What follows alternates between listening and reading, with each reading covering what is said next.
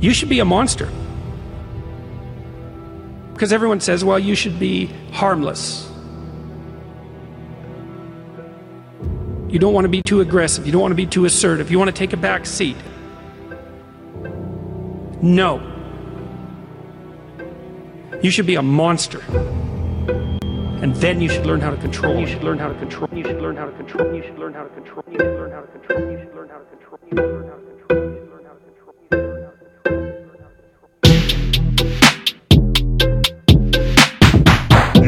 Monster. Hey, everybody, thanks for joining us as we crack open another episode of the Undisclosed Agents podcast. Today, we got a chance to sit down with Marcos Orozco. Marcos has spent over 15 years working as a firefighter in South Florida. Recently, he's relocated to Colorado to start it all over as a probationary backseat firefighter, valuing his belief that life is too short not to live and work somewhere you love. Marcos has a passion for fitness, not just working out, but working out in a manner that better prepares you for the job. We discussed his journey along this path, as well as becoming a Georgia smoke diver, instructing at conferences across the country, and how organizational support for individuals begets individuals supporting an organization. This was an awesome conversation with an absolute savage. We really enjoyed our time with Marcos, and we hope you enjoy this episode. Let's get after it. So today we're here with Marcos. How's it going, brother? Good, brother. Right on. Well, thank you very much for coming. Uh, why don't you tell us a little bit about yourself and your journey that brought you here today? Sounds good. Thank you, uh, guys, for having me, man. I appreciate it. Yeah. Appreciate the roles earlier today. Oh, we'll talk all about that. I'm sure. sweet. uh, so my name is Marcos Orozco. Um, just moved to Colorado in January from South Florida. I was in South Florida for 20 years doing the fire thing for, it'll be 16 years in January, career uh, side of it. Um, when I first started, I started in a small department down in the Keys. Was there for kind of like eight years. Kind of was scared I was not going to get out. Um, it was a one station department when I first started. And when I first started, I think I was telling you guys earlier, um, I wasn't into the job, right? I was telling everybody just, hey, man, I'm a fireman, you know, anybody that would listen. And uh, wasn't into the job, just kind of riding everybody else's coattails. But then about four years in, I kind of started taking it seriously, started taking classes, all kinds of classes, um, officer classes, you know, tech rescue classes, things like that, and started getting into the job. And then with my last department that I was there, I started there in Jan- uh, January 2016. That's when I got super, super like into the job. Like, this is like, all right, I want to try to make a difference, um, share what's been taught to me. Um, teaching at fire academies and trying to instill like that discipline, lead by example stuff, and showing the students, you know, what's what's possible, right? So, I'd say about a good eight, ten years or so now. I've been into the job, um, and then, like I said, I moved to Colorado in January. Um, loving the mountains, and you know, one thing led to another. My buddy Chris, that you guys are friends with, uh, introduced me to you guys, and then here I am out in Nevada, Reno, uh, doing this podcast with y'all. I'm going to do a talk later. Shout out to the Boyer man. Boyer. So, uh, isn't it crazy when you when that switch flips and you become into the job? Yeah, I mean it's it's we were talking about it earlier. It's crazy. Like it's a, such a big community that once you start giving a shit, that community s- starts getting smaller, right? And then seeing how it affects people, right? Like I get messages still to this day from former students like, "Hey, you know, thank you so much for the way you instilled the discipline in us, the the fitness aspect. I've kept going." X, Y, and Z, and now I'm hired with a department. I'm doing really good. I'm kicking ass. I'm killing it. Um, so it's crazy how you can affect people's lives that you've never met before. Maybe they didn't have a father figure, whatever the case is, right? And it, that's just super rewarding for me. And that's it's crazy, like you said. Once you, you start giving a shit, it's it's a whole nother world. Yeah, we talk about it. Uh, academies, especially like that, is such a. I think everyone should be part of an academy at some point just to see it, right? To feel that, because those dudes that you teach and dudettes will, uh, at some point, if you give a shit and you're doing the right things on the training ground with them, at some point, somebody will reach back out to you in your career that you changed their whole trajectory. Hundred percent. Yeah, it's just wild. I think it, and the reason why I gravitated towards you, and when Boyer came to me and said, "Hey, I got this guy wants to come out. He wants to do tactics." I was already following you on Instagram. I was already into what you were doing, and because you were passionate, And he's like, "Oh, I got this guy coming out. He's going to do tactics." I was like, "No shit, we got to get this guy on the podcast because I think what we're talking about here, when you get that bug and you get into the job, it's the passion, and that's the infectious part that we instill in others. And when you teach those academies or you teach those classes or you mentor that newer firefighter and you instill that in them, that's what changes their trajectory, the passion. And that's something you have no shortage of. And I think that's why we kind of hit it off right away, right? We came and picked you up this morning. We went Yep. and did some jujitsu. And I mean, it's Oh, yeah. been clicking ever since. And I think this is one of those things where you saying the, the, it gets smaller, right? Mm. Because you find, and we talked about it earlier, you find those like minded individuals in the fire department or in the fire service. And you realize there's nothing wrong with you being a passionate, Oh, yeah. being that passionate firefighter and being engaged in this profession is the way everybody should be. And it reignites that fire in your belly and it reminds you that the mission that you're on, and we're all on different missions, right? And we're going to talk about that. Your mission is, is separate from our mission, but they all are passionate about the fire service, right? And it, it brings you all together and you realize there's more people out here. The fire service is bigger than your department. hundred percent. Right. That's that's what I like.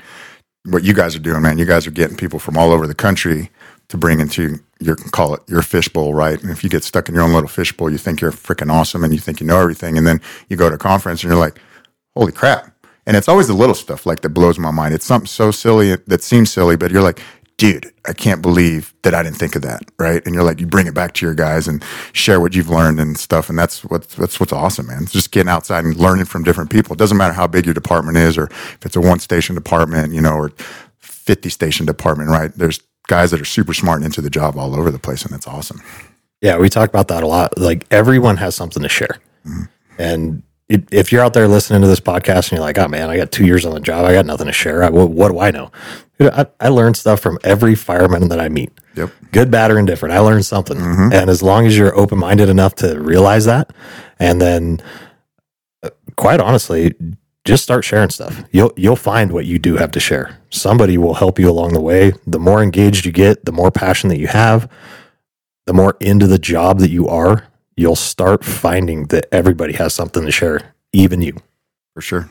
How's the transition been from uh, Colorado, or I'm sorry, from Florida to Colorado?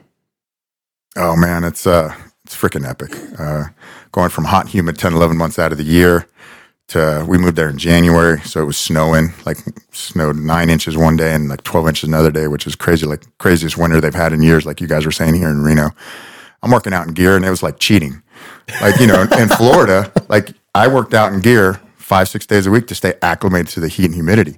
I'm putting on my stuff in freaking Colorado. It's snowing. I'm like, oh, this is nice and toasty, man. You're like, So- shit, maybe I should be in my yeah. underpants. yeah, for real. so, I mean, the transition's been awesome. Uh, it's been crazy. The department I work for now, uh, they are 180 degrees different from my old department. Uh, my crew was awesome back in Florida. Luckily, I had good crew, but as a whole, we were a toxic organization. And now, where I'm at now, they're super supportive. They're covering my days to go teach in Florida. I was just at that Fort Lauderdale Fire Expo teaching, so they covered my days. I was at the Mile High Conference the week after teaching. They covered my days. I'm going to Georgia for the Georgia Smoke Diver Cadre. They're covering my days, and I, I got six months on. I mean, they're super supportive, man. So it's been night and day. And of course, we love the mountains. That's it's so like underrated. I just read this quote uh, from Chief David Rhodes from the Smoke Divers. I'm sure you've read this quote as well. I just sent it to Micah. Um, I just sent it to him, and it the quote says. There has really been little focus on the mental health effects of poor leadership. We tend to talk about PTSD because we can blame that on an incident beyond our control, but we don't want to talk about the root cause of the majority of the stress that causes us issues organizational organizational victimization discrimination favoritism and exclusion chief david rhodes and that is one of the things when i hear somebody that we talk about our first episode was called change your department or change departments mm-hmm. and when i hear somebody talk about an organization that whatever they didn't see eye to eye with for whatever reason and they have the balls, let's call it what it is, mm-hmm. to pick up and change and say, I'm not doing this anymore. I'm going to change. It's always interesting to me to hear about that story, right? And hear about that transition. And was it positive? Was it negative? It's always positive. I'm, I'm yet to hear the story where the, the guy or gal says, Fuck, I wish it would have stayed. because I don't Yeah. think you start having those thoughts. I don't think your brain starts processing that that decision Mhm. if you're there's something to stay for.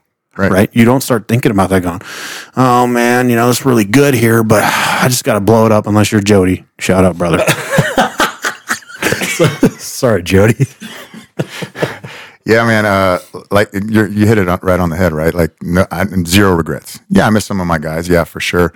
But as far as the culture and everything like that, and like you said, you have to take, you have to have the balls to do it, right? Like, I mean, it, it was easier for us. We didn't have any kids, my wife and I, but still, at the end of the day, that's not that shouldn't be the decision, right? Everybody's scared of change, right? And yeah, I was 40, about to be 46 years old, not vested with that current department. I had three more years to get vested. And I was like, oh, well, I should probably wait. But then I'm like, life's too short to live somewhere where you don't love and work somewhere where you don't love, man. So, you know, if, if you're even thinking about doing it, do it because you only live one life, right? And everybody's like, "Oh, you only live one life," but make the best of it, man, and go go find that department that has that great culture that's supportive. Because at the end of the day, it's going to make your life better, and it's going to make you a better fireman, man. Because you can only get you can only be positive for so long without that negativity weighing on you. And yeah, you know, you kind of it comes and goes, right? But it's so crazy and 180 degrees difference now where I'm at now than where I was before. Like all these opportunities that open up and just I'm always been passionate, but now it's like I got backing. I got the support and go do it. Go do it, bring it back. Like that's freaking crazy. that that makes all the difference in the world and you know you say life's too short man your career is too short this is the best job in the world for me Mm-hmm. we tell guys that all the time and i know it's the best job in the world for you Oh yeah. and your career only lasts so long man I, when i sit down with with retired guys that are still able-bodied Mhm. and can do the job still but they're retired it's hard man walking away from this is hard so why stay somewhere where you're miserable 100%. you know go 100%. somewhere you can grow 100%. when when you talk about an organization that supports you the when an organization supports an individual an individual's passion an individual's drive an individual's uh, respects you as an asset you will die for that organization Yep. literally figuratively the whole nine yards i mean you want to talk about reciprocated benefits for the organization. When they show you we got your back. We mm-hmm. care about what you're doing. We see the positive that you're bringing not just to us mm-hmm. but to the fire service. For those of us who, who get outside of the walls of our organization and bring back to the fire service when an organization steps up and says we got your back talk about cultivating an asset that will do everything for that organization. You're literally solidifying a lifetime asset for your organization. I think that's lost sometimes. Yeah, I, I agree. Like you said, man, our, my current chief right now, he says, run through that brick wall, sending it, you know? And he told me, he's like, I will support you in not only doing stuff that benefits our department, is if you're doing stuff to support the fire service. Like, how awesome is that, man? Most everybody just cares about their department, right? And what can you do for me? He's like, I'll support you 100% if you're doing stuff to better the fire service in general. yeah rising tides raise all boats right That's so it- that's the thing it's like you talked about the ebbs and flows a little bit you know of motivation but you've also talked about discipline right so you can be super disciplined without motivation right Oh, 100%. you can but being in a toxic environment all the time that's just you're just carrying stones you don't need to carry Yeah. and when a department really backs their people, especially in your situation where it's, I'm not just backing you, I'm backing everything that you're doing across the board, literally 2,000 miles away, just because it betters all of us. Like, that's so huge. Like, you couldn't crush the motivation that comes from something like that. Yeah. I mean, like I talk about it all the time. I'm like, dude, I work for the best fire chief that nobody knows about in the entire country. Like, he's like, everybody knows about Scott Thompson, right? And that guy from the colony. He's an awesome chief, great person. Everybody will bend over backwards for him. This is, I work for a chief that's just as good that nobody knows about. And I'm like, kind of want to keep that little secret. Good good for that chief. Yeah. Because clearly he's doing it for the the fire service, right?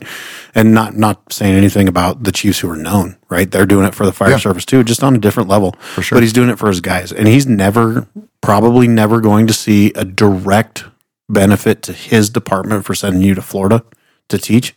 but he's going to see a direct benefit in the fire service, which may trickle back to his department. And understanding that investment in the mm-hmm. fire service shows that that leader is actually passionate about the fire service, not passionate about being a chief or a politician or moving forward in their career, the next stepping stone for them. They actually remember what it was like to be us, right? Yep. They actually remember what it feels like to be supported, and now they're handing it down. And there's nothing better than that. You can be su- sorry. No, you're good. You can be supported by your uh, your peers, right? You can have that peer support. Your Yep. the guys on the line respect you, and the the firemen coming up love the motivation that you're bringing. But if you're holding back the tide from the top constantly, just getting bombarded, like it, uh, eventually it's going to crush you. for sure. Yeah, I, I disagree a little bit with what you said there, Jay, on uh, the fact that he's not going to see a direct benefit. That untrue because you come back and you're motivated because you just taught a bunch of guys, and what are you doing? Teaching your guys. 100%. Boom. He, he's Yep. he's Yep. he's getting Yeah. paid dividends. Yeah. You got me. that that that dude by supporting you is getting paid dividends that are unmatched. Yep. Compounding interest right there, man. That's it. Yeah. Because, like I told him, I was like, I'll bring anything back. I'll share whatever I taught, learned, whatever, you know, and 100%. Yeah. We're going to just share what we learned to make everybody better. Not because they weren't good, but, you know, just, hey, I'm going to show you something different that works for me. Cool. If you like it, cool. If you don't, no big deal. That's one of the things that uh, going to conferences, right? And you talked about earlier, you pick up these small things, right? You'll pick up things, and let's be honest, you'll go and watch something or learn something, and you'll feel silly that you didn't know it or think mm-hmm. of it. You can be mm-hmm. years in, you can be the most engaged person. Mm-hmm. You go and you're like, oh, one of the things I learned this last few years back was I never had a plan for what I was going to do if I found a victim while I was on, assigned a fire attack on the nozzle. I never had a plan. I was never taught what will you do? What's your plan if that happens? Because you have a responsibility, right? Your fire attack. But now we found a victim, right? Do we just throw our gun down in battle and run away from the bullets that are flying, you know, and hope we can save this person? That's probably not a good plan. Right. So I go to this Grant Schwalbe's class, making the grab, uh, hands on in FDIC, taught with uh, Basil. We'll talk about that. And taught with Eric Wheaton, great cadre. And one of the stations was making a plan if you find a victim on the on the pipe. And I came after the class, I sat down, you know, we go to the bar to discuss all our classes, and I went, dude, I have never thought about what I would do and what the best plan is. I felt silly. I felt like, what the fuck have I been doing? But that's the nugget I brought back. Mm-hmm. We integrated this into, into a search class for our department. We integrated this into our search class. And it's like something now that I'm really passionate about showing others because I learned it and didn't know it. Right. And it's always something. It could be something big like that, or it can be that little thing. It's just amazing when you go out there with that open mind. Like, I'm ready to absorb whatever nugget is here. Yep. I'm ready to pick it all up. The big ones, the little ones, it doesn't matter. I'm in. Stay humble and stay hungry. And it's always the little stuff that you bring back that you're super excited about because you're like, like I was telling you guys, it's always the little stuff that's mind blowing. I'm like, dude, it's so simple, so silly, and I can't believe I didn't know it. But I'm going to share it to everybody that wants to listen because I want everybody to know what I didn't know. Yeah, absolutely. It's it's funny because you have one of two choices in that situation, right? You see something and you're like, "Oh, I've never thought about that." I'm going to sit over here and be quiet and not tell anybody that I've never thought about that, mm-hmm. and I'm not going to look stupid. I'm not going back and saying, "Hey, I've never thought about this." I'll look like a slapdick. Mm-hmm. Or you can go, fuck, I never thought about that. That's awesome. I'm going to go back and go, hey, this is something that I've never thought about. That I, as a seasoned vet, a good fireman in my own mind, Right. have never thought about. And these guys showed me. And I hope that all of us start thinking about it, right? It just comes back to the attitude you have when it comes to training and the open mindedness, that mindset of being okay saying, I didn't know this. Yeah. And if you didn't know it, guess what? Somebody else probably didn't know it either. Yeah. And ex- hey, you're the one that's bringing it to light. Cool. Hey, I didn't know this. No big deal. Freaking how cool is this thing? And it's so weird to me that guys get into that guys get into that kind of mindset sometimes in their career. It, hmm. it's just odd to me because you we put guys through an academy and we tell them all the same thing. Hey, you know, we're going to teach you all this brand new stuff, and they come in there wide eyed and they're learning stuff and doing things they've never done before, and it's just it, it's crazy for them. And then they get out of the academy, and it's like at that year two, three mark, whatever it is, at some point there's a switch that gets flipped to I'm supposed to know everything. I can never show anybody that I don't know something ever again. It's like, no, man, This is a never ending thing. This is just like jujitsu, where this game doesn't have an, a finish line. Yeah, it's like counting to infinity. You're never going to get there. Exactly. Somebody told me that about jujitsu. I'm like, hmm, I, that's freaking spot on. It, it's uh, there's no better description like as far as in my goes because I do firefighting, I do jujitsu, and there's no end to this game. There's I've never met anybody where I went, man, they fucking know everything. yeah. There's levels to this shit. And if they tell you they do, they're full of shit. Full of shit for sure, hundred percent. Yeah. So, well, let's talk about one of the things you sent me when I said, "Hey, you know, give me some things you want to talk about. Give me some things that you want to, you know, you want to get into." And one of the things you did say was working out in gear and staying ready, right? Not getting ready, staying ready. Yep. And I I watch your Instagram, and anybody who is out there that's not following you needs to start following you. Uh, Hard Knock Sunday, right? Yes, sir. That's that's it at Hard Knock Sunday. You can go to our page and see them on there and, and get the link if you if you don't know. But talk to us about where your motivation is for working out in gear, and then I'm gonna I'm gonna ask you some other questions about Yeah. it too. So Yeah. talk to us about that. Where'd that start? What are you thinking? What's your what's your process and your mental process for that? Yeah, for sure. So looking back now, I've been working out in gear. It's been 10 plus years. Like, you know how videos always pop up.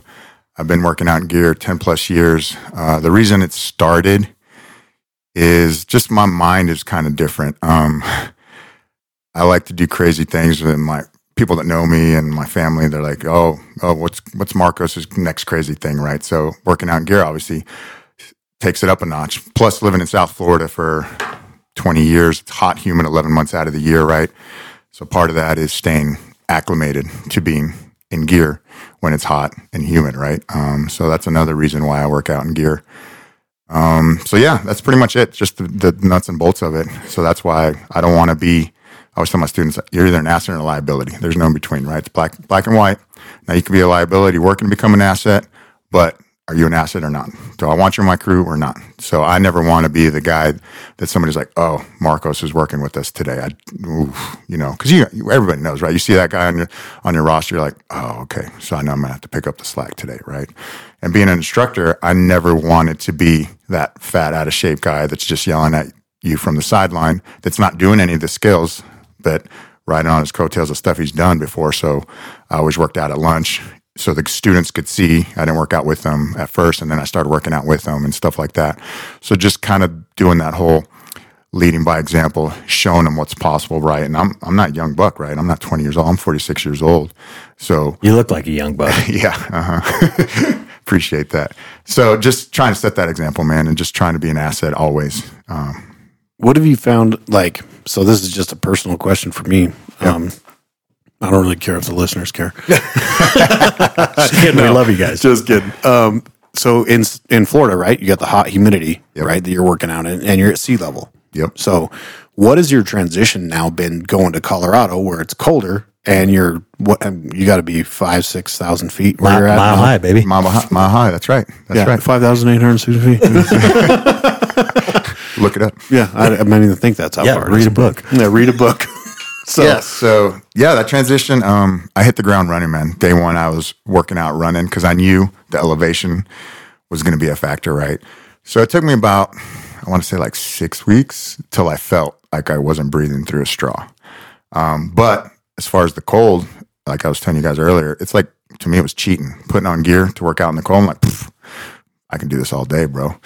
Um, so now, like being acclimated to elevation, training in gear in the cold, you know, it's night and day. Now I go back to like sea level and hit a workout like pff, all day. Let's do this. Yeah, just crush Yeah. it. So it's it's it wasn't that hard, but again, I hit the ground running and I I didn't let off the gas, and it made my workouts for the first six weeks kind of extra sucky with that breathing through a straw thing. But uh, yeah, it wasn't bad. people Yeah. do not take elevation into account. No, that's like there's two great equalizers, right? Like when we're living in South Florida, we said people that come here to do stuff, humidity and heat's one equalizer, and then two is elevation. It's so weird because I've I've never thought about it. I grew up at elevation. Yeah. Uh, So Lucky. I'm born and raised at elevation, so it never bugged me. And I, when I would hear people talk about it, it didn't. There was no like trigger for me, like, oh yeah, shit, they came from sea level. Yeah. Until I got a little bit further in the game, you know, a little bit older, And uh, now when I go to sea level and get a workout, I'm like, God damn, man. And I'm getting older, you know. I feel like Superman. So I got a bone to pick with you a little bit about this. Um, yeah, yeah, Sweet. yeah. You actually owe my department some money. Um, Uh oh. so when uh, when Boyer uh, went off to the Georgia Smoke Diver program and met you and came back, he was a big proponent, and he had been before, but he was more vocal about it, about getting guys in their gear and working out in gear and, and being about gear and getting acclimated, right? So all my guys, right, they want to get out there and they want to work out in their gear. I manage the PPE. When I say all my guys, Oh. it's because I manage the PPE. Mm, okay. Yeah, I see where this is okay? going. They're all out there tearing holes in their PPE, doing lunges and burpees and all this shit and ruining all their gloves, doing all these ladder throws. And I, they're coming to me. They're like, "Bro, I got like holes in the knees of my pants, and I got uh, my gloves are all jacked up. I did a hundred ladder throws today, and Hell yeah. on my workout. I missed my last burpee. My mask is all smashed yeah, I've been up. smashing my, my regulator on the ground doing burpees. This thing's all broken. And I'm like, what are you guys doing? They're like, oh, well, Boyer's got us all working out in gear now. So I'm like, okay, right, positive. I'm like, let's not get mad. These guys are staying fit. This is a good thing. I have very limited money and these things are very expensive. What do I do? What do I do? What do I do? I got all these old expired turnouts right in the turnout room. We- I I don't know why. I probably should have thrown them away years ago. I'm glad I didn't. They're all in decent condition. Yeah, because we do we do good turnouts for our academies. Okay. It's just a thing that we've done. So guys are working out in their actual or working through the academy in actual turnouts, Nice. right? But we still have all these old scrappers. Yeah, and I got they're expired, you know, but I got shelves of them. And so I go, all right. Well, I sent out an email. And I'm like, hey, if you're going to work out in gear, dude, I'm in. That's badass. I'm stoked. Please come get some expired gear mm-hmm. that could be your workout turnouts. Please. Guys are like, oh, yeah, I'm on it, man. So sent it out to Carlos. He blasted out to everybody. We got a bunch of guys now. Our old turnouts are brown, our new turnouts are black. So if you see a oh. guy carrying around a set of brown turnouts, he's, he's one of your disciples. Yeah, Sweet. gold Well- PBIs, baby. It sounds like a Boyer problem, not my problem. well, I mean, you were his influence, so yeah. So he, uh, he, de- you've definitely your influence is far-reaching. right on. So, Well, yeah. Thank you. Yeah. if you say so. So, as- as we mentioned, you met Boyer in the smoke divers program. I did. Can you talk about that a little bit? Touch on that. Yeah. So uh, when I say it's probably not probably, it's the best class that I've ever taken.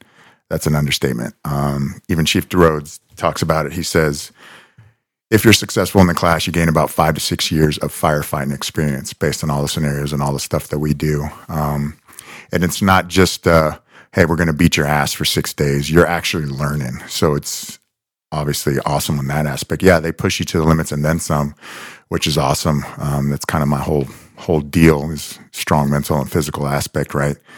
And they push you to the freaking limits and make you question life in general, like whether I want to do this, why am I here? This freaking sucks. I don't want to do this anymore. Um, so I can't say enough good things about that program, man. And it, it, you come out of there super confident in your skills and your abilities. And if shit goes sideways, that you'll be able to figure it out. Um, which to me is like, that's like the keystone of what makes a good fireman, just being comfortable. Like, hey, i I'll figure this out. I got this. Not, not coming out cocky now. There's, I'm sure some dudes that come out super cocky and stuff, right? But I just, it makes you feel super confident in yourself. And I think that's awesome. Yeah, everybody that that I've met that's gone through the program has, excuse me, has said basically the same thing. Um, I haven't met a cocky one yet. Everybody's Awesome. pretty much on the same page. I mean, if you're willing to go put yourself in that position and do that training and graduate, then I feel like you're going to come out better than you went in. For sure. For sure. And that's one of the big misnomers. You touched on it. A lot of people are under the impression that the all these smoke diver programs, um, because there's some more popping up around the country, which is awesome. Yep. A lot of people are under this misnomer that it's a six day beat down. Right, you're just going to go there and just beat your ass and Yep. see who's the who's the mentally toughest to get mm-hmm. through it. And I'm not taking away from the mental toughness aspect of it. We all know that's going to be there. But I've heard from everyone I know that's gone through the program about the six years of fire experience that you that you gain. That that number has come up a bunch of times. The scenarios that you go through, the mm-hmm. tick instruction, the search instruction, like all of these different scenarios that are built into it. And we know training period is hard. Yep. Right? Training period is hard. Live fire training is hard. There's no two ways about it. I don't care how fit you are. I don't care what a good firefighter you are. It beats you down. Oh, yeah. Six days of it's going to kick your ass. It's good to hear and it's good to reinforce for people who are out there thinking about it or kicking the idea around that you're not just going there to prove to yourself that you're fit. This isn't a fitness competition. You're going to leave there mentally stronger for sure, but you're going to also gain some experience for your job. hundred percent. You're you're a better fireman, thousand percent. Um, leaving that class, and to that to that effect, even if you go and you're not successful in making it and getting the chip, you still come out a better fireman because think about how much time you've been training up leading to this class, right? You've been training in gear, doing fire skills.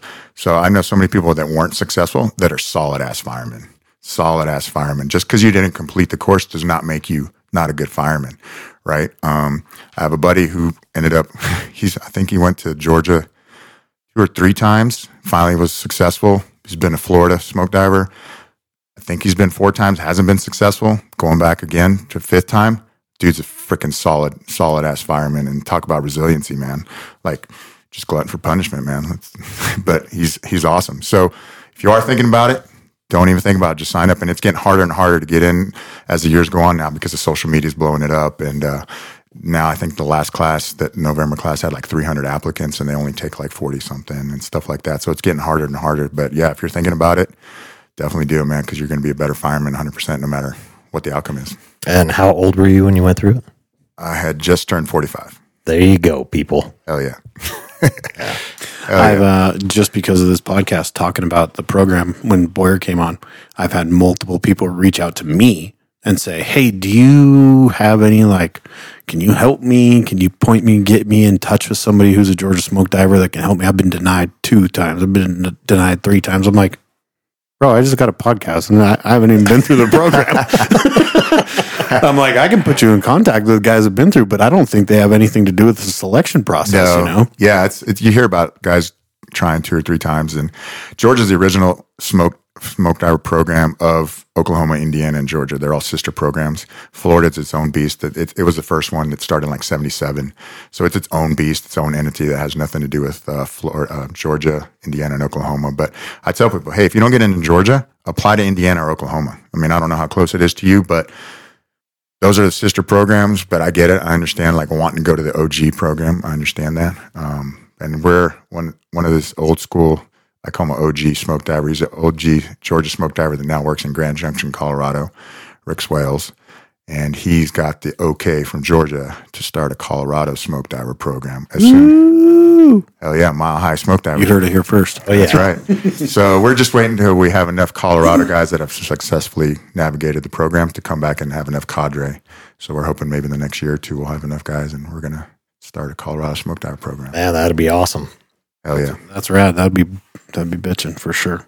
So, uh, on top of the Georgia Smoke Diver program, uh, you you and you mentioned you've been involved in the Florida Fire Expo, and you were just out of the Mile High Conference teaching. How'd you get involved with uh, Basil teaching? You were teaching the One Bad Day class, correct? Correct. Uh, so I've known Basil for I don't even know how many years. He's from Orlando, right? So Florida guys, and just going to conferences and stuff. Probably met him at the Fort Lauderdale Expo. I've been teaching at that expo for I think eight or nine years. Um, and I just met Basil and became friends, and we just message and sh- shoot the shit about working out and training and stuff like that. And he's I always ask him tips about like RIT stuff, and he'll send me videos and stuff like that. So just kind of became friends over the years. And then he reached out to me because he knew I was living in Fort Collins. He's like, "Hey, I'm coming out to teach at the Mile High Conference. You want to help me?" So this is my first time helping him teach, uh, which I was super humbled. I was like, "Bro, yeah, I'll do all the bitch work. I'll, I don't care. Whatever you need, I'm I'm it."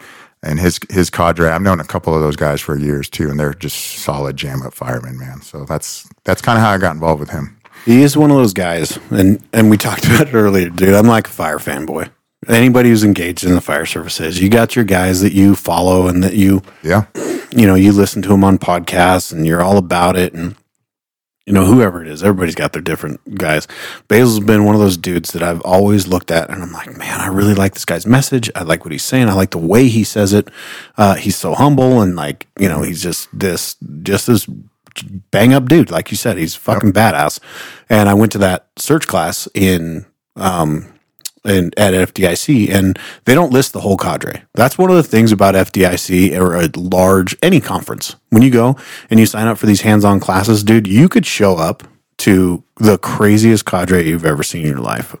Yeah. So I show up to this class, and he's one of the cadre members. I'm like, that's fucking Basil Ibrahim, dude. He's right there. my dude. shirt. Yeah. Oh, dude, I swear to God, man, I got a problem. I was, dude, he's like, I'm like, oh, I know all these guys. They're like, They need baseball cards, dude. I'd be trading them. Yeah, Sign my tits. Yeah. hundred percent. yeah, dude. So, and then again, small world, right? Like small fire service. We start talking, and a lot of the times when you go to some of these bigger conferences, right, you don't get like they're not the hardest ripping classes you've ever been to because there's you know there's a lot of different diversity within the class. They're the basics, which is what I want. You Yeah. know, and you start talking and, and just sharing ideas together and you see that your ideas match up with their ideas and you're like i think the same thing this guy thinks. This guy thinks the same thing I, we're like the fucking kindred spirits. Dude is rad. So when i saw you were teaching with him i was like that's so bitching dude. And i just listened to him on another episode of scrap Yep. and crushed it again. And, and Yeah. it's just one of those guys that i think is really cool you got the opportunity to teach with him and that you're buddies with him. Oh yeah, it's cool. Yeah. I was like I said, I was super humble, and I you know told him thank you a million times, and they're like, dude, you're good, and uh, we'll see. Maybe we just teach with them some more. Absolutely. That's rad. What have you seen? And this is another thing I wrote down. Uh, can jump back to your transition from uh, Florida to Colorado. Have you seen differences? I mean, that's more than half the country away. Have you seen differences in tactics? What has been the transition as far as you, as tactically, department to department, good, bad, or indifferent, whatever? Uh, tactics are local at times, Yeah. but tactics are global at times as well. Like, what have you seen as far as differences in that, and how's the how's the transition for you been? Um, man, that's a good question. So, I would say that I don't think our the tactics are that different from where I came from to where we're at now, where I'm at now. Um, I think it's all like the small little things like we were talking about earlier. Like I was showing my guys on my crew how to get a down fireman upstairs that they taught us at Georgia Smoke Diver. You tie this piece of webbing, it's it's I mean it's easier for me to show you. But anyway, use a piece of webbing, it's already pre-tied to your length and blah blah blah. So I was showing these guys that and everybody was like, dude, this is way easier than anything we've ever been taught. So it's not anything crazy different, but like just something small like that, like we were talking about earlier. So I, I was showing our crew and then my battalion chief, and I was like a month online. So still air quotes probationary fireman, right? And he's like, Hey, I'm bringing all the crews in tomorrow. You're going to show everybody, teach everybody this. I'm like, bro, hell yeah, let's do it. So I don't think it's anything crazy. It's just small little stuff like that, right? That maybe we did different. Maybe we were ahead of the game on this thing that because we got taught this and they haven't seen this yet or something like that, right? But nothing crazy different. In Florida, uh, your department staffing, do you guys have engines and trucks, or what? What size was your department? I worked for a department that had nine stations. We had uh, engines and then we had one ladder truck. And I think they, well, no, I know they just got a tiller like a month ago. Woo, tiller time. Yeah. Uh, were you assigned a ladder truck, or were you an engine guy? So we rode, I guess you guys, well, we did step ups a lot. So, like if you're a fireman and you did a step up packet, you could step up to be a lieutenant. Lieutenants could step up to be a captain. Some people call it riding out of class. I don't We know. call you- it we call it acting acting. Okay. Yeah. because I'm just pretending to be a captain. Yeah, Yes. act, acting or bump ups. Yeah, I like that. So yeah, basically we acted a lot. So like everybody was always acting. So I'd be acting to be a lieutenant, which lieutenants in my department in Florida rode on the ambulance. They did three man ambulances and then three. Sweet. Yeah. So, so three guys get fucked. yes. yes. I made a comment. I think it was on the last episode. Whitlock said he he promoted. He worked his way up to paramedic. Yeah. Yeah. No thanks. Yeah. yeah, way to work your way up Yeah. to that. Yeah. Um, and then you know sometimes I ride backwards. I'd be What are you, driving the, the, the skew loo? You just point. You do an IV. Yeah. You do get the airway. Yeah, Fucking, I'm gonna be out of the. I'll get, go get the bag ready in the skew. But hey, I'd rather be on the skew and arrive at a fire first and go ahead of the line than be pulling the hose line. And that's day. you know we talk a bunch of shit. No, Yeah, right. We talk No, a bunch I of shit. it. But I've been to a grip of fires on the skew, and Yep. a- you get, at our department the way we're staffed, you get search a lot. yeah. That's what. which yeah. I love search oh yeah, I'll search ahead of the line all day. all the all the time, right? You get search a lot, and and uh, sometimes you get assigned two out, but our department's super aggressive about the way we do two out, so it's like a fun assignment. You know, it's not some bullshit. Fucking drag the rip bag in the front yard, Yeah, yard dog it. scoop the the dirt out of your poo lip from dragging it around.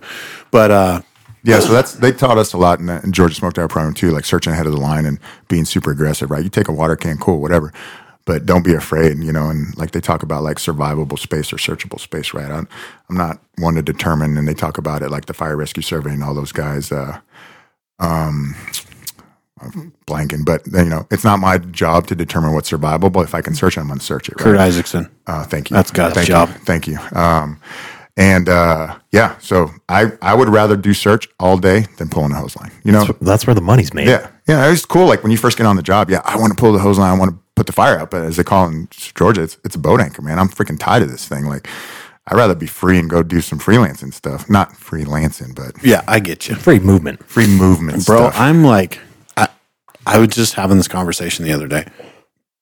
So I um I'm on a truck, right? And but but I have like a deep burning passion for engine work. And I can't decide if I'm a truck guy or if I'm an engine guy. I really can't. I love teaching engine stuff. Like I love teaching pulling hose. I think it's a lost art. The actual deployment of the hose line is a lost art. Um, but I love searching.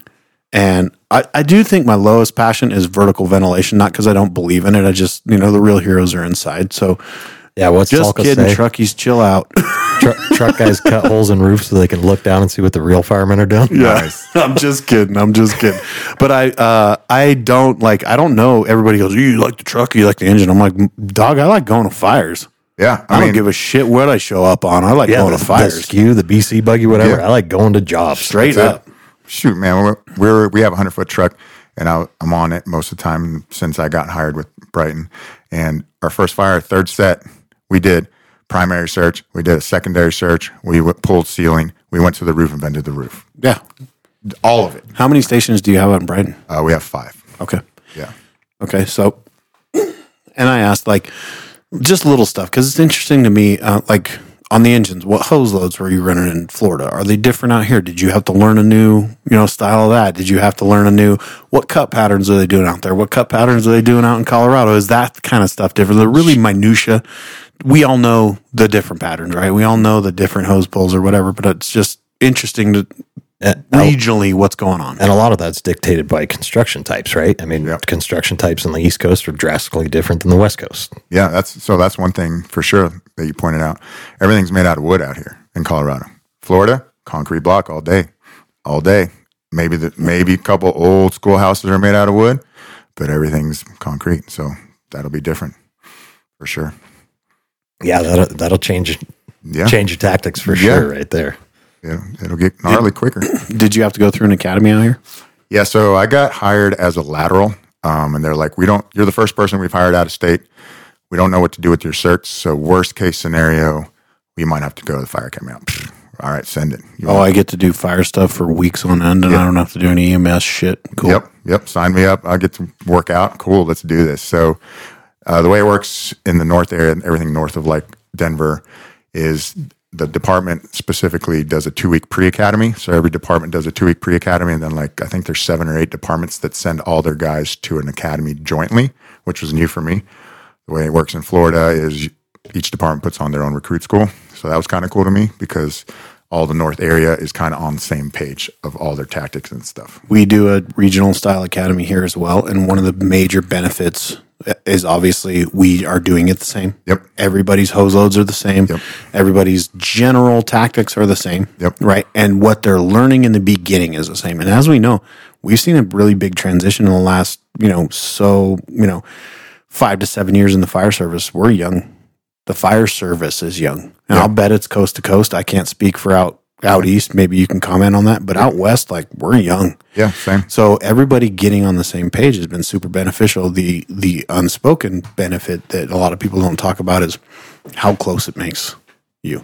Because we bump into guys and you're gonna see Yeah. it tonight at tactics. We'll have, you know, we average probably 10, 10 to 12 different departments represented at this event tonight. Um, and it may be one guy and it may be five guys from there and it may be four guys from over there and two guys from over there, but they all know each other because they went through a fucking academy Yep. together or they trained together or we've been to a regional conference together, right? That, Yeah. that bond is even better. Yeah. So that's one of the cool things about a regional yeah, I was, academy. I was like, hmm, what's this? This is kind of weird. But then I was like, oh, I kind of like it. Exactly for what you said. That you can be running into each other on calls all the time and supporting each other, mutual aid and all that. So yeah, I like that's pretty dope. Yeah, you run a mutual aid fire or auto aid, whatever, Yep. and uh, you show up. You know what those guys are going to do. Yep. If, you, if you say, "Hey, fire attack," you know the task level stuff is going to be getting done the way that they were all taught. Correct. You know, hey, give, give me a vent hole. You know it's going to get done the same way. The steps are the same. They they're going to be dialed in. So Yeah. So I ended up to answer your question. Did two weeks pre academy. Did four weeks of the academy. It was a 16 week academy because they finally figured out, hey, if you take the Colorado instructor one test, it supersedes Fire One and Fire Two in Colorado. right on. There you go. What? yeah. It's because, like, you know, I have all my certs from Florida, but it's pro boarded. But pro board, you have to be within like the last two cycles for it to be legit or not legit, but accepted. yeah, for full reciprocity. Correct. And I went to fire school in 2006. So, and so I just took the instructor test and got out. And they're like, there you go. Nothing transfers over here. We got to have IFSAC. Do you guys have IFSAC out No, there? I've heard of it. Yeah. did all our certs are IFSAC and nothing transfers over and people come in they're like oh I'm a rocket scientist and you're like not an IFSAC one get the fuck out of here we'll accept pro board stuff, but it's still it's like it's hit and miss. Yeah. I mean, Florida, we, we don't do laterals at all. They nobody does lateral hires, which I think is crazy to me. it's It's a so brand new thing out here. Yeah. here's the thing dude like you don't know what you're getting and we have ventured down this road to lateral hires we tried to do this once where we were like let's just try laterals right and the fire chief was like yeah you know We we tried to do it twice. Yeah. The fire chief was like, "Yeah, we'll try and do this. You know, let's let's give it a shot." And uh, he put a pretty rip ass cadre together to facilitate it. You know, good on him. And we went out there and we had some laterals, and it was it was thoroughly unimpressive. And thank God we did what we did, and we ran the same physical agility that we run for regular academies, but then we added some fire skills. Mm-hmm. We did a hose. We did a ladder to the second story, set up for for VES Okay. for rescue. Yep. We didn't make them go VES, but we said set up a ladder to second story for rescue. And that's all the instruction you get. Right? That was it. Yeah. Here's a 24 foot ladder set up to second story for rescue. seems simple, Easy. right? Yeah. Yeah. Go Yes. take that take that hydrant. Engine's already parked. Attach that five inch to that hydrant. Okay. Pull that cross lay to that door over there. Okay. It's a flat load. Go pull that cross lay to that door. Force the door. Check. Inward swinger. That's it. A- and we we made sure that we told all the uh, potential candidates, right? We understand that you may have had different crosslays or uh, different hose loads, different setups, different processes for all this stuff. So we're not judging you on that. All we want to see is that you have some sort of aptitude to do these general skills. Yeah. And So we put him in. It was not good. It was not good, bro. We we stopped all of them. Every every single ki- no, I take that back. Out of the two cycles that we ran, um, one guy, I believe from The did pretty damn good. dude. Yeah, Yeah, he did good on the fire skills, and then he kind of shit the bed on the medic stuff, which we didn't. Obviously, I wasn't part of that cadre. so we did, and then they had to go do a medical assessment, right? But the fire skills stuff, like there was maybe one guy that was good at, or you know, good at the skills, and then there was a couple guys who were okay at a couple other things. But in the end, we liked a few guys, and we were like, you know, okay, we can work with that. But we're like, you need to go through a full academy, which is good. and they they were like, no, I said no. No. Yeah. No. well, not well, interested. Bye. There there was a couple of guys that had pretty good pedigree, Mhm. good departments, years on the job, maybe a promotion or two. Like you're thinking this guy's gonna be dialed. It was like they never, never even heard of this shit before. Throw a, throw a ladder to the second floor. You're gonna do v, it, VES is the objective, but throw a ladder to the second floor. Guys shooting over, rolling ladders next to it. Guys that couldn't even pick up ladders, dropping them. Hose pulls were atrocious. We stopped 90% of the guys at the door force because it was like, you've been here for five and a half minutes, dude. Damn. Yeah. So With one stick in that thing. Like, Jeez. So it was not it was not a good experience overall for our department. And then we just had recently Reno Fire. Um, and I, dude, I, I don't mind talking about Reno Fire because I'm so impressed with this department. I really, I really just Love like, Reno Fire. Shout yeah, out. dude. I love what these guys are doing. They had their first lateral academy ever, and they everybody, in a hundred years. dude, everybody was shaking in their fucking boots in Northern Nevada. Everyone, because everyone talks shit. I'm gonna go to Reno. Mm-hmm. Yeah, I'm gonna go fucking Reno, and that's like the big threat. I'm gonna go to Reno. I'm gonna go to the, the big red machine. And nobody ever does it. And then they're like, "Oh, we're doing laterals," and everyone's all. Uh, well, no, I didn't mean like I was going to go this year. I was like, but it, Yeah. yeah, if they're going to do it like next year, I might go. But Sure. a handful of guys went. One of our best friends, he was on the first episode of the podcast. Brian Zabel, fucking dog, Dog. yeah, dog. Um, he went and lateraled over there, and it was like he made it through, and then he's having the greatest time of his life and Oh, yeah. crushing it at this new big department. And you know, Reno had, a, the, but they only got a small group of guys. They had a big success, but they only had a small group of guys. And now everybody's like, "Fuck! I wish Reno would do lateral academy. I'll go right now." Right. Yeah. Reno, Reno was the first place around here to have a full 16 week academy. So it was like non negotiable. You're a new hire. You go through the full academy. You learn the Reno way. Yep. Respectable. Yep. They, they're a big enough place to run their own academies to do it their way. And uh, I don't know how short the lateral academy was. It was it was shortened up maybe half. Yeah, I think it was. Uh, I think Eight it was eight weeks. weeks. I don't want to talk uh, shit. I think it was eight weeks. Usually it's sixteen. Yeah. Yeah, So- something like that. But uh, Yeah, these guys like Brian's been doing laterals for a minute, and the way they kind of weed out what you're talking about, because you know you might have a guy that works for a one station department that's a battalion chief, like you were saying.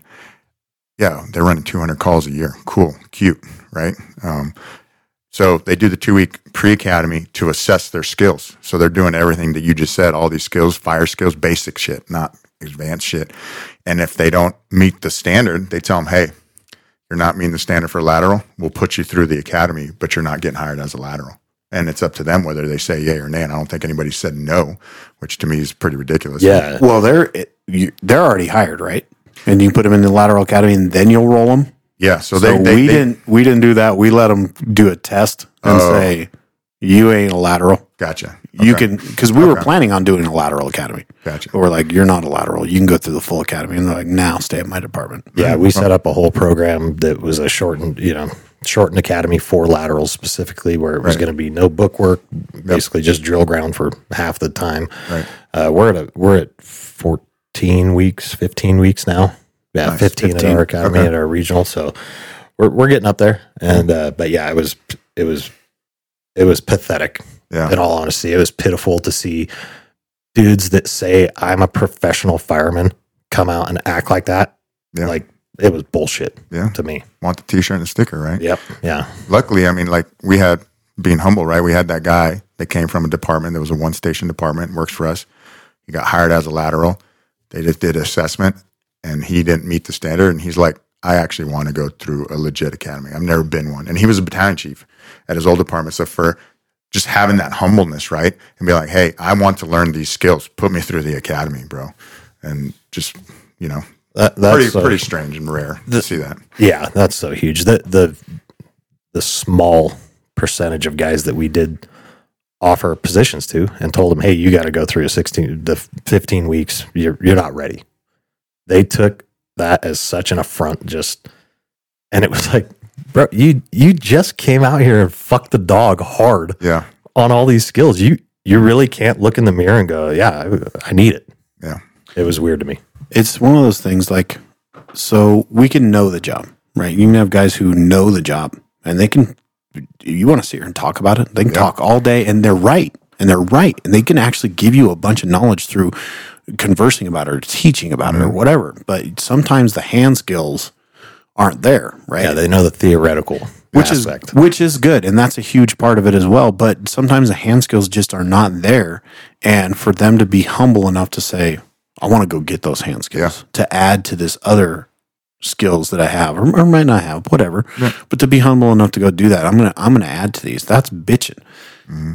it, there's another side of the coin that you think about sometimes it's like yeah, we're not going to put you through. We're not. You're not going to be a lateral for our department, whoever, whatever department it is. You're not. You're not meeting the muster.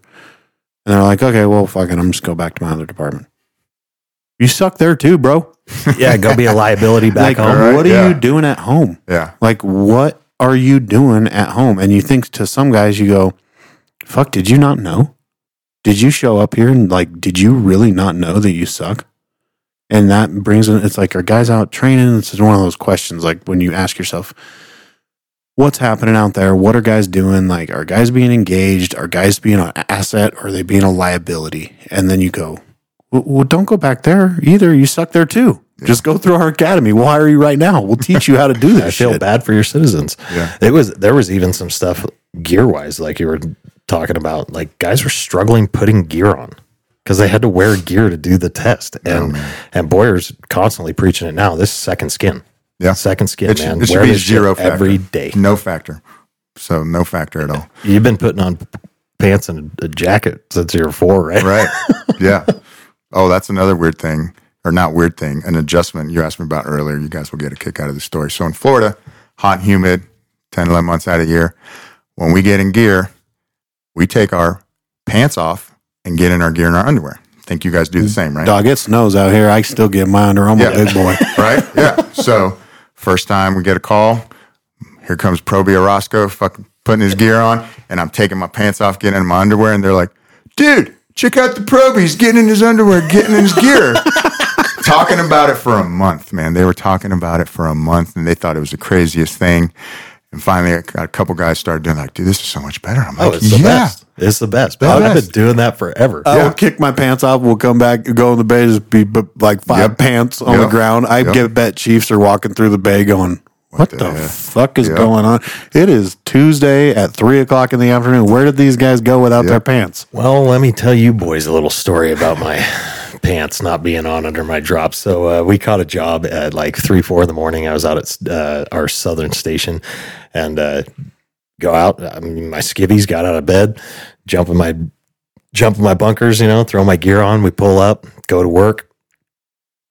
Uh, me and Brian actually were there together and uh, go to work. And I'm like, it's three or four in the morning, right? So we've been working for 30, 40 minutes. I'm like, I gotta take shit, man. So what do I do? I do a little interior search of the structure for a Sure, bathroom, you know? I mean, we've already pulled ceiling, Yeah. fires out. It's kind of winding down. Like, eh, well, there's a bunch of drywall in the toilet, so that ain't gonna work. So I go out and I go, Hey chief, did you, did you order the the Sandy hat? Because we can order one from Public Works and they'll pull up to our fires and have one on a trailer Fancy. awesome, right? Mm-hmm. N- No, I didn't order it.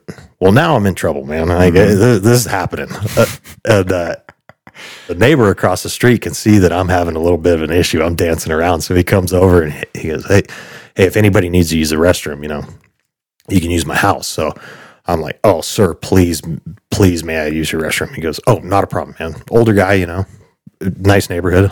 It's awesome. Go in, drop all my gear in the garage. I'm in nothing but my skivvies and a t-shirt at this point and socks. I go walking in. This dude has every single neighbor from the whole neighborhood in his living room. and I got to walk through in my sweaty underwear. Fire department. you cool underwear. Yeah. and go and crush this guy's bathroom Nice. and then walk back out. But pro tip, if that ever happens to you, do what I did. As soon as I got out in that garage and threw all my gear back on, ripped my nameplate right off my coat, stuffed it in my pocket. they don't know who it was. That is a pro tip. That is a Hell pro tip yeah. for sure. Yeah, man, that's funny, man. They they were talking about it forever. And then when I was teaching with Basil and those guys at the Mile High Conference, all Florida boys, right? Hey, we're doing this thing, pretty thing. Cool, let's get in our gear. I look around, everybody's dropping their pants, getting in the underwear. I'm like, Florida boys. Hundred percent, dude. I wear shorts sometimes under my drops, right? And like you put your shorts on, and if you don't have your drawstring tight, No. like your shorts will be down. You can feel them. You're like, dude, I, my whole butt's out. My shorts are all down mm-hmm. in here. Dude. What am I doing? Yeah, you got to get rid of those things. It, that's a boss move. Yeah, 100%. Yeah, you got to you got to get rid of that stuff. All right.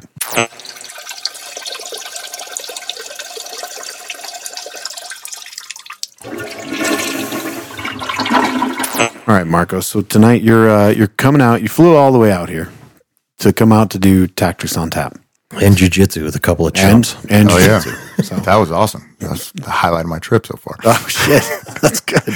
So let's talk about it. like what when Boyer called you. Like, what did he say? How did he get you to come out here? What did why did you decide that this was going to be a good idea?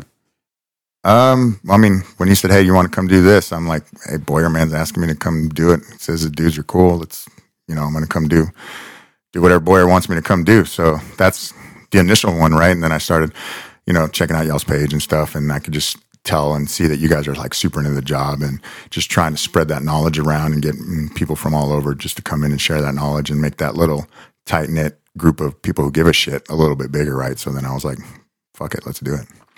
It's not I'm not asking the question like for you know to ask somebody to toot our horn at all. The and the reason why I ask it is because I want to know like I want to know why somebody would come out here to do this and that was the answer I was looking for, right? To make this bigger, to make to spread that knowledge. We want to bring in people from all over. You can listen to people from your circle all the time, right? But you're never a prophet in your own land.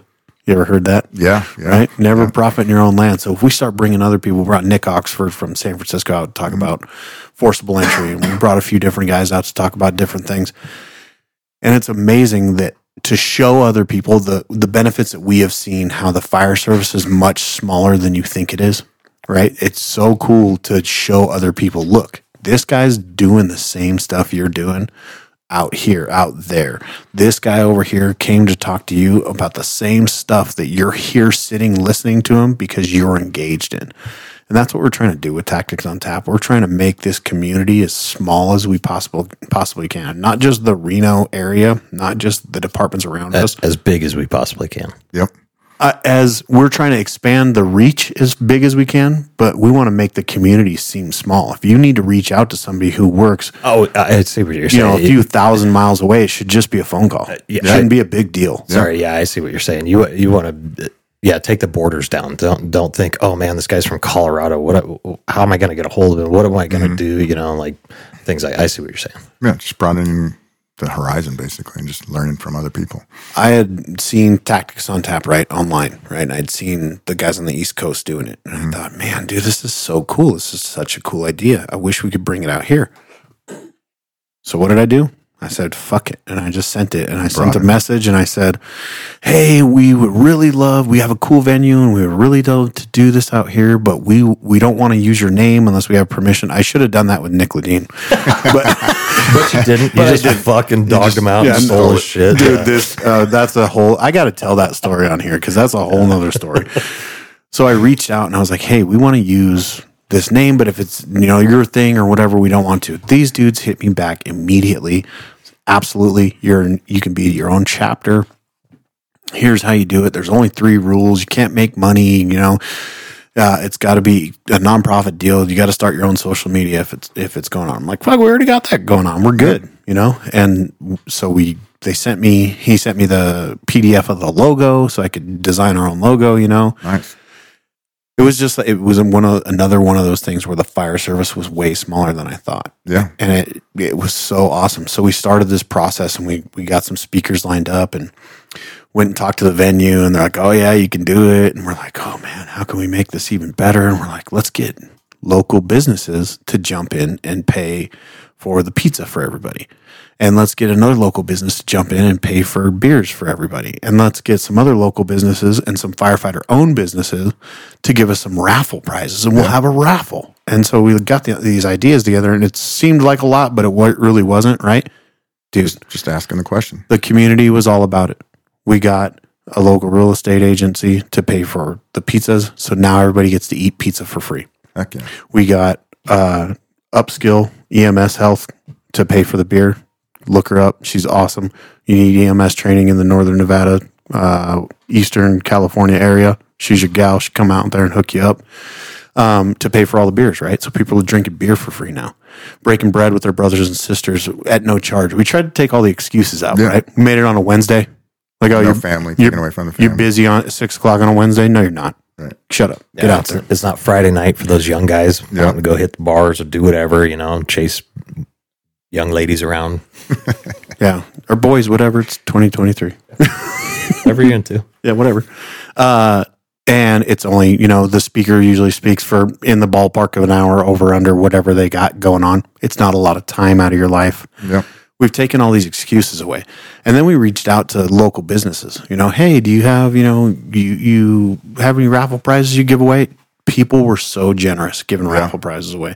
Then we reached out to some firefighter owned businesses, Hobbit Leatherworks. We reached out to BA Shields. We reached out to um, Muertos Coffee, uh, Fire Department Coffee. We reached out to uh, Next Rung, all these different firefighter owned businesses. Immediate answers, immediate shipments of raffle giveaways, no questions asked. Yep. Support what you're doing. Here you go. Again, another example of this community is way smaller than you think it is. Mm-hmm. Don't be intimidated to reach out to people. And now we, you know, at the door, we a buck for a raffle ticket, right? We take Oh, it. wow, that's it. Well, it depends on who's running the door. One time we had a guy up there. Yeah, it's truthfully, we had a guy up there. He's selling them for five bucks. He came up to me and he's like, got three hundred dollars in his hand. He's like, "Here you go." I'm like, "Whoa!" He's like, "Yeah." What are you selling raffle tickets for? He's like, five dollars, right? I'm like, "Fuck, bro." the prizes are well worth it, but it was the- more than normal, right? and all the, all the money because it's a nonprofit all the money goes back directly to the establishment so we, we do it at lamppost pizza in south reno every dollar we take in from this event goes directly to your servers your bartenders the kids in the back spinning pies like Perfect. It's all tip money. We did when that kid overcharged everybody and we had the buku bucks. Uh, sorry, Nick Oxford from San Francisco was doing his talk on forcible entry.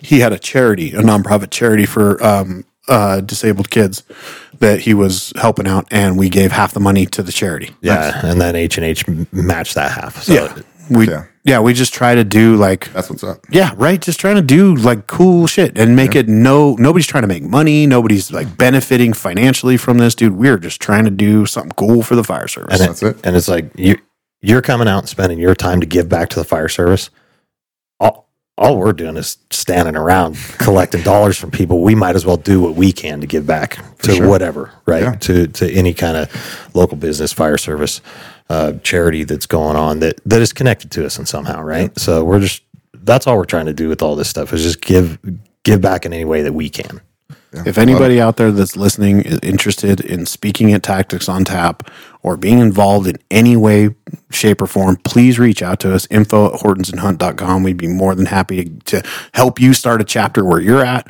or help you help with our chapter, whatever you want to do, man. We're all about it. But thank you for taking the time to come out tonight. It's going to be rad for sure. Well, thank you guys for having me, man. I'm super humbled. You guys even invited me out here. So thank you guys. I'm looking forward for tonight. Going to be rad. So we got you out. Uh, um, you came out. You're like, oh, I'm going to be out here for a couple of days, and uh, I saw your Instagram post. Boyer just hammered you right away, right, out the plane gate. yesterday. Right out the gate. I knew. He's like, bring your trail running shoes. Fly two and a half hours, get off the plane. Been up since I think I got up at three to work out before I got on the plane. He's like, let's go on a little trail run. It won't be that that far, like six plus miles out in Tahoe. It was awesome, but that that dude was running slow, so he, I would be keeping up with him. at least you're acclimated Yeah, That's it, man. We're actually lower here, so I'm pretty good. yeah, dude, the views are you're, great. you're at but lake level goddamn. not quite sea level but lake level Yeah, I saw that, and I went, dude, Boyer's already driving this guy into the ground. Right. And I was like, oh, sweet. Today I'm going to get tapped out a thousand times. Heck yeah. Let's, But let's dude, go. I've been on your Instagram and I'm like, this guy probably not even breaking a sweat. And then we go roll today and we're at, at- on the jujitsu mat and I'm rolling with you and I'm like, yeah, this dude's not even sweating that hard. Like, fuck, dude. I'm Which over is here. strange because I sweat like a, a crazy person. But Yeah, me too. Obviously, it's like mostly Coors Light coming out of my pores. But yeah, that was rad getting you on the mats. A lot of the times when uh, we were talking about this earlier, and uh, jujitsu is one of those things where for for me, it changed my life. Right, it was one of those things that was so hard. And we, we've talked a lot about that during this podcast, these mentally challenging, physically challenging aspects of our life. This was one of those things that was so hard to do when I first started doing it. It was like drinking water out of a fire hose. It was so hard to understand the concepts, mm-hmm. so hard to be successful at it. And I was just talking with somebody yesterday about it. They were like, I'm interested in jujitsu. And I said, it'll change your life, man, but I want to be honest with you about it. And this is one of the things we preach about the fire service. I don't think we're really honest when we recruit people into the fire Yeah. service. I want to be honest about jujitsu when I recruit people into it. It is it's hard physically, right? But if you're a guy who does physical stuff like yourself or any fireman who actually works. Mm-hmm. We do hard shit all the time. We sweat all the time. We break our backs all the time doing shit. The physical aspect isn't the hard part. Sucking at something for a mm-hmm. prolonged amount of time is the hard part. Yep. You go in and you're like expecting, especially if you had any any inkling that you were kind of tough ever in your life. I assure you, you were not. Mm-hmm. and you go in there and like you're humbled Yep. you suck. Mm-hmm. If you're an athlete and you go in there and you're like, bro, I hit bombs, I catch passes, I dunk a basketball, I ride dirt bikes, I'm a stud. Whatever your jam is, Not here. the mat will fucking humble you. And like you said, some nerd, right, with Star Wars tattoos, Nerd assassin's gonna nerd assassin you up. come. Cody, you're not a nerd. I'm fucking kidding. All right. I like your Star Wars tattoos. You're a fucking savage.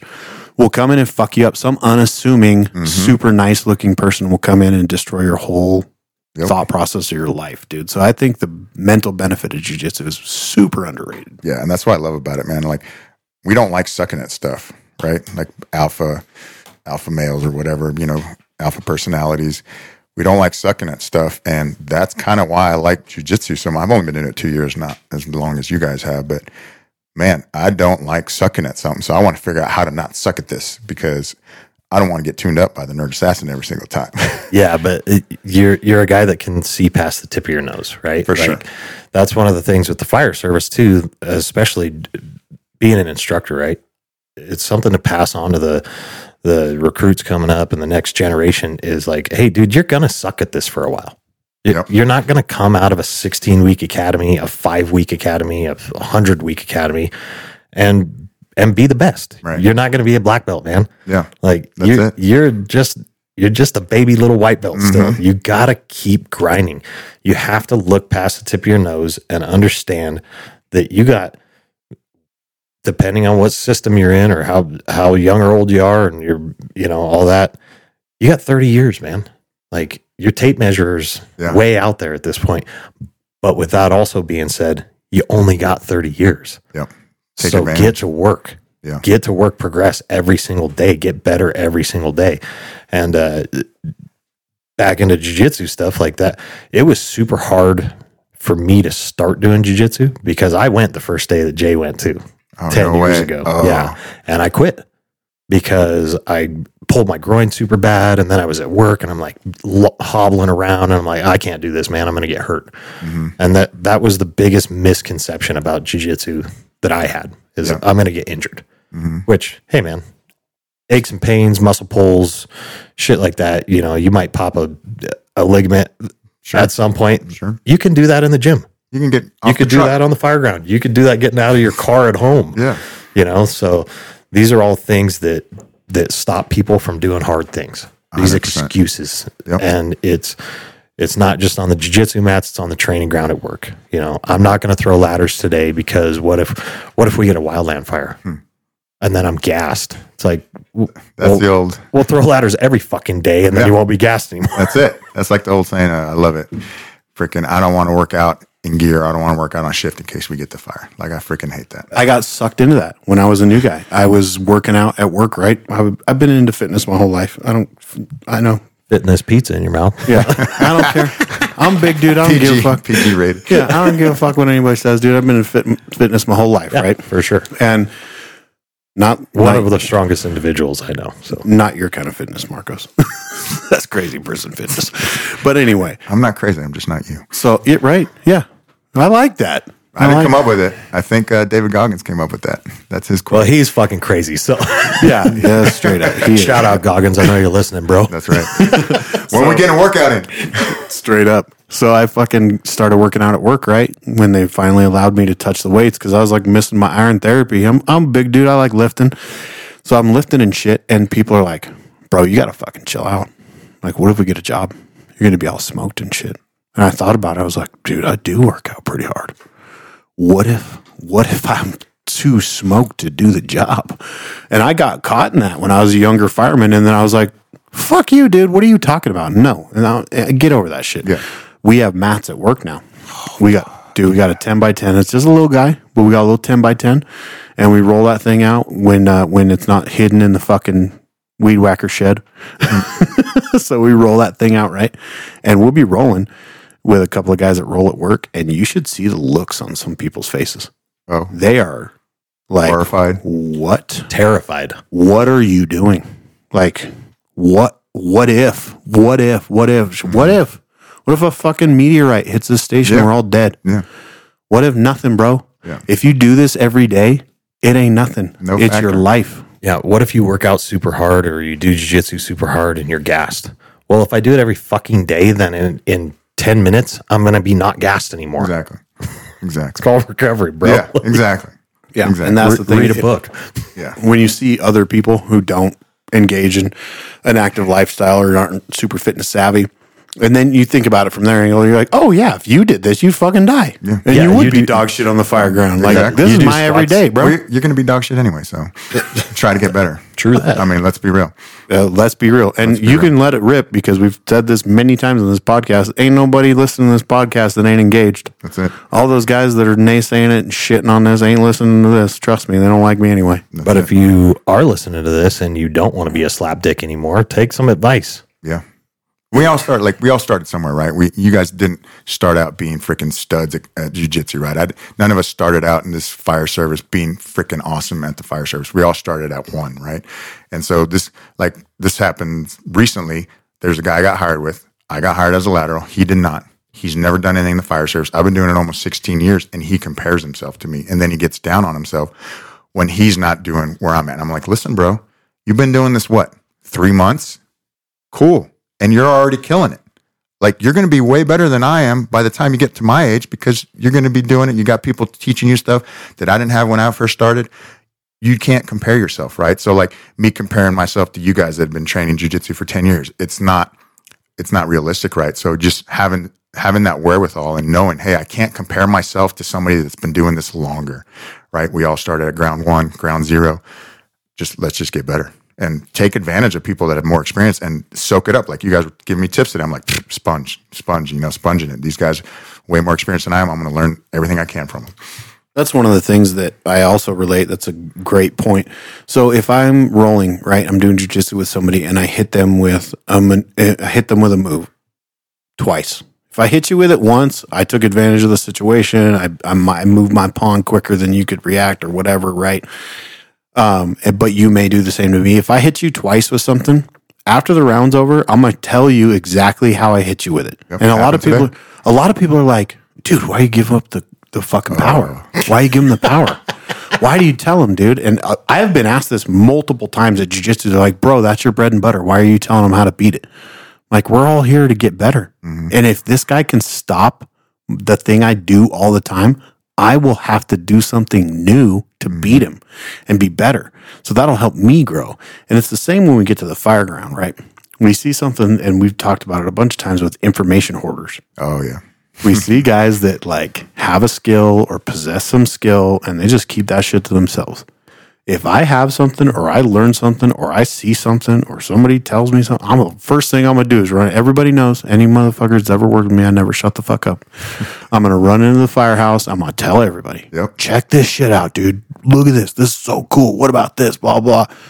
And that's what you got to do. Yep. Share the information. It's- like you said earlier, a rising tide raises all ships. It's so weird to me. It's like, are you saving that shit to like hit that door force on one day in Right, front of everybody, like on the news or like, look, Yeah. what the fuck are you saving all this shit for? Yeah. What's going on here? That is the weirdest thing. Like that's a great question. What are you saving it for? Yeah. Yeah. So just something that comparables. Yeah. That ego and not like being confident in your own stuff, right? Just share that shit. Share it. And if somebody else knows more than you, cool. Learn from them. I mean, Yeah, especially like on the jujitsu mats, we're all there to get better. We're all there to learn. We're not there to win practice. We're all there to practice, right? So, um, it's just weird to me. And then on the fire ground or on the training ground, guys at information hoard, it's like, bro, you realize we're a team, right? mm, Like we, if we all know this shit, we'll crush. We will crush. We'll save lives. and we're going to make you look good. Like if We'll you're an make each officer or other- chief, you're- we're going to make you look really good. We're gonna make each other look good. That's it. Man, we're when we're just crushing. Bro, if you get in a pinch and I don't know how to fix it, you could die. Yeah. That's- if you didn't teach me that how to drag guys upstairs, you kept that for yourself. What if you're the guy at the bottom of the stairs and nobody knows that shit? then I'm fucked. Yeah, what are you trying to look cool in training? Like you're trying to be the fucking best in training? Like we talking about practice. you know? Ted Lasso. yeah, man, and I think people forget that too. They they forget that this job, like getting back to like a quick serious note, is it's life and death, man. Like people seriously forget that. They they think it's cool. I got the T-shirt, I put the sticker, tell everybody I'm a fireman. And granted, yeah, I was like that at first when I first started, right? But you forget that at the end of the day, my brothers and sisters next to me, lives depends on me being able to do my job. And the people who call 911, they don't get to pick and choose like, hey, uh, I'm having an emergency. Send uh, the Horton brothers, please, because I want the A team to come save me, not the shitty team, the shitty slackers, out of shape guys. No, they get whoever's closest and who's on shift that day. So if you're not taking this shit seriously, you're going to kill somebody. Or you yourself are going to get killed, or you're going to get one of your buddies killed. Yeah, that that's something that I try to impress upon people all the time. It's like it, this this job can kill you. Ray McCormick said it. You can do everything right and still die at this job. And the citizens that we swore to protect expect us to be the fucking best. Mm-hmm. We we are fucking SEAL Team Six, man, in their eyes. When we show up, they want the best. Mm-hmm. And I promise you, if you're not training, if you're not working your ass off, if you're not getting better every day, and you miss a grab, you fuck the dog on something, and somebody gets hurt or God forbid dies, you ain't getting over that. Yep. No, and like you said, like th- it doesn't matter. You could do everything right, right? Like uh, Ray McCormick said, buddy of ours that was in our Georgia Smoke Diver class, J. Michael Mueller. He did everything right. He was a stud, stud, and he died on a fire May of this this year. Um, he died not at the scene, but he died at the hospital. Man, he did everything right. He was a stud, specimen, great fireman, not a slacker, and like you said, doesn't matter. The fire does not discriminate, does not care. No, so now imagine if you're not a stud and you're just rolling the fucking dice every day. Yeah. You're literally doing that. Literally rolling the dice. there's and we've talked about it, but I don't give a shit. I'll talk about it a hundred times. You're going in, you're rolling these dice. There are people who don't know that they're rolling the dice. They just show up and they're. Have you ever been like you talk about this? with- I'm sure you've talked about this with other people and had the same passionate discussion. You ever see people look at you like, "Oh my god, you're so fucking dramatic. Like you're such a drama. Like, oh, we're gonna fucking die. We're gonna die on this EMS call." It's like, no, bro, we could go to f- the biggest structure fire of our fucking lives in 10 minutes. You don't know. Mm-hmm. That's the thing about our job. It's literally Russian roulette every day. We don't know what's going to happen. Yep. I don't care what the odds are. I don't care what your previous shifts have done. I don't care what your whole career has been like. We had a guy on the podcast, episode seven, um, Jeff Linscott, fucking dog, stud, his whole career, right? He'd been to a bunch of jobs, he'd been to a bunch of fires, right? He's 20 years on the job. He's done done some stuff. He knows, he knew stuff could happen, but he stayed engaged in his job. He stayed engaged in his career. He didn't let complacency get him. He didn't fuck around. And the fucking bell rang and two little kids were trapped. And him and Dick Richards went in there. Greg Richards, we call him Dick, went in there and saved those fucking kids. Oh yeah. And it was the baddest shit ever, dude. And that's what we're talking about. Like, bro, you don't know. And it could take 20 goddamn years to get there. And that and that's the thing.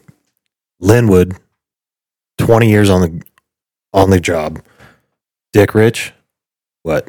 Two, three, Two. two? Nice. Yeah, you don't know. Your 1st don't day, your first know. shift on on the Yeah. fire ground ever could be it. Yep. Could be it. Your last day as well. hundred percent. You know what I mean? It, it, it- that's it's one of the cool things about our job. Yeah. Anytime you lose motivation, right? We get we all get in the trenches, right? If I got to go to one more goddamn ground level fall, I'm gonna fucking lose my mind. We've all said it. Yeah. We love Mr. and Mrs. Smith. We're there to serve the community, right? But you need a job. You need a fire. You need a good pin. You need something to reset the clock. You do.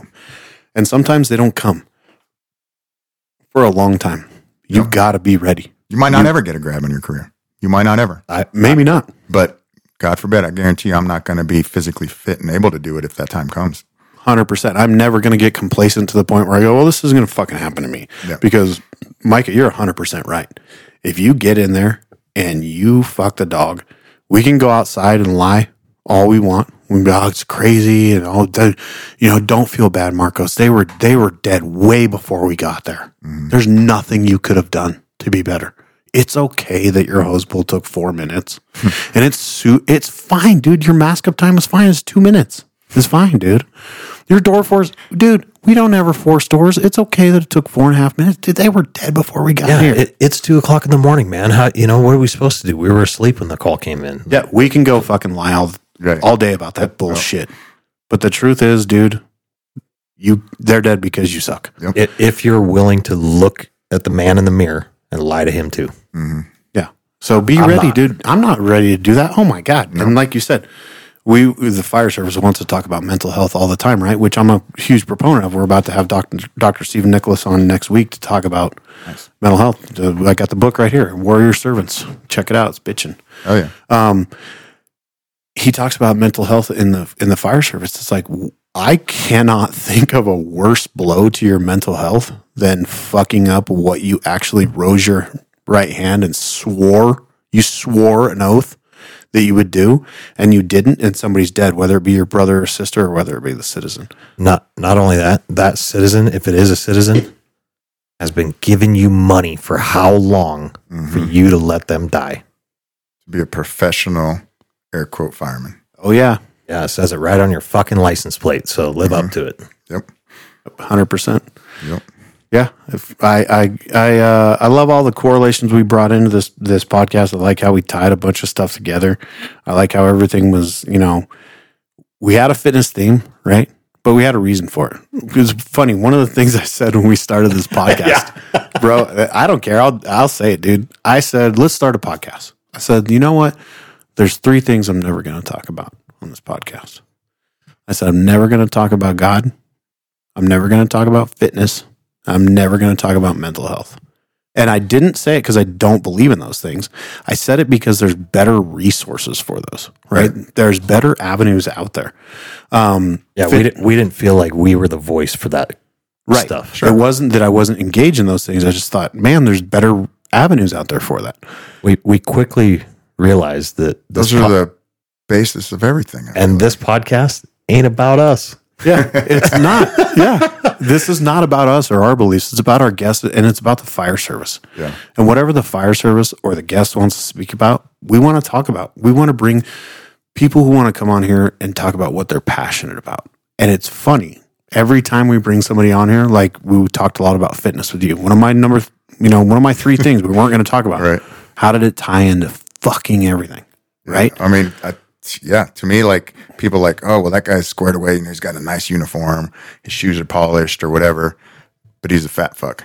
To me, if you're if you're out of shape, right there, you're you're unprofessional from the get. I don't care how clean your uniform is. I don't care how tight and everything is. To me, the first thing of showing up profession, looking professional, is being in shape, right?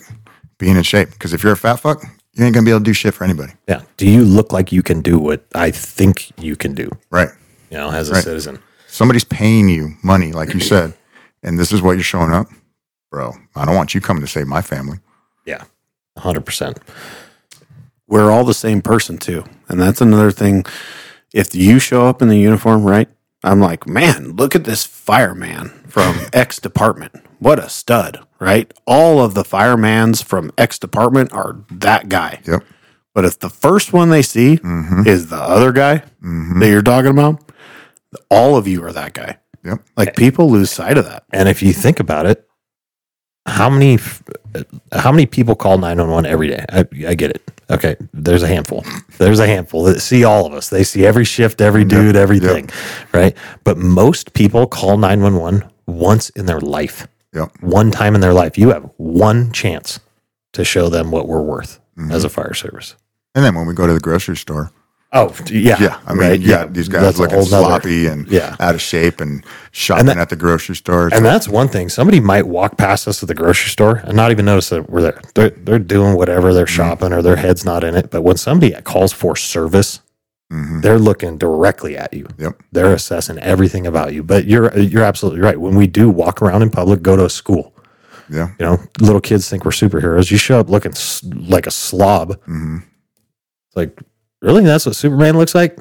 no, dog. They don't draw him like that. We talked about it many times. The you ask any little kid, what's a hero? What who what job do heroes do? They give you three, possibly four answers. They're going to tell you firefighter, police officer, military, maybe astronaut. They're kind of nerdy. Quit dogging on my son. I love you, Jack. They're going to say these things, right? Yeah. And the impression that you leave, Oh, 100%. right? Like, Like giving a little high five or little knuckles to a little kid, bro.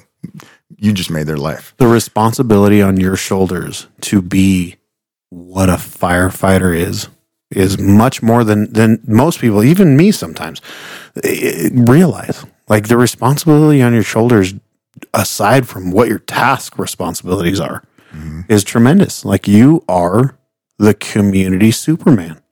Yeah. Act as if. Act as if, right? And then another level, if you're an instructor, I mean, I don't know how many thousands of people went through all the academies and taught, like thousands of people that you have an influence on, good or bad or indifferent, right? I remember my shitty instructors. I'm sure you guys do too. And I remember my bomb badass instructors still to this day. And it's like, if you're just getting there, you know, there's people that just want a paycheck and stuff and whatever. I mean, shouldn't be there. But if you're taking this shit seriously, you are responsible, like you said, for all these individuals and shaping their future. Like you can make or break them, literally make or break them. Absolutely. Yeah, we're going to go PT. I'm going to drive the golf cart next to you while you run. Yeah, exactly. Exactly. It's uh being an instructor is and that's a whole that's a whole nother podcast. If you're gonna put your name, if you're gonna put instructor after your name, you better take it so seriously. If you're trying to put a feather in your cap for the next captain's promotion, or if you're trying to get the extra OT or go change to a whatever your dynamic is in your department, go on a 40 or get off the fucking box or whatever your deal is, get the fuck out of here. Like you need to be passionate and engaged in being an instructor. That is one of the biggest responsibilities in the fire service. For sure. Yeah, let the professionals take care of that. For the real professionals. The real professionals. Yeah. So we're about hour 30 in right now. So, uh, Marcos, you got anything else you want to close with or anything else you want to talk about, buddy? No, man, just thank you guys so much for having me. I appreciate it. And I appreciate the hospitality, man. It's awesome being around like minded savages and getting the rolls in earlier. So thank you guys. Hey, man, it's our pleasure for sure. Dude, we appreciate you coming out. I can't tell you how much it means to us.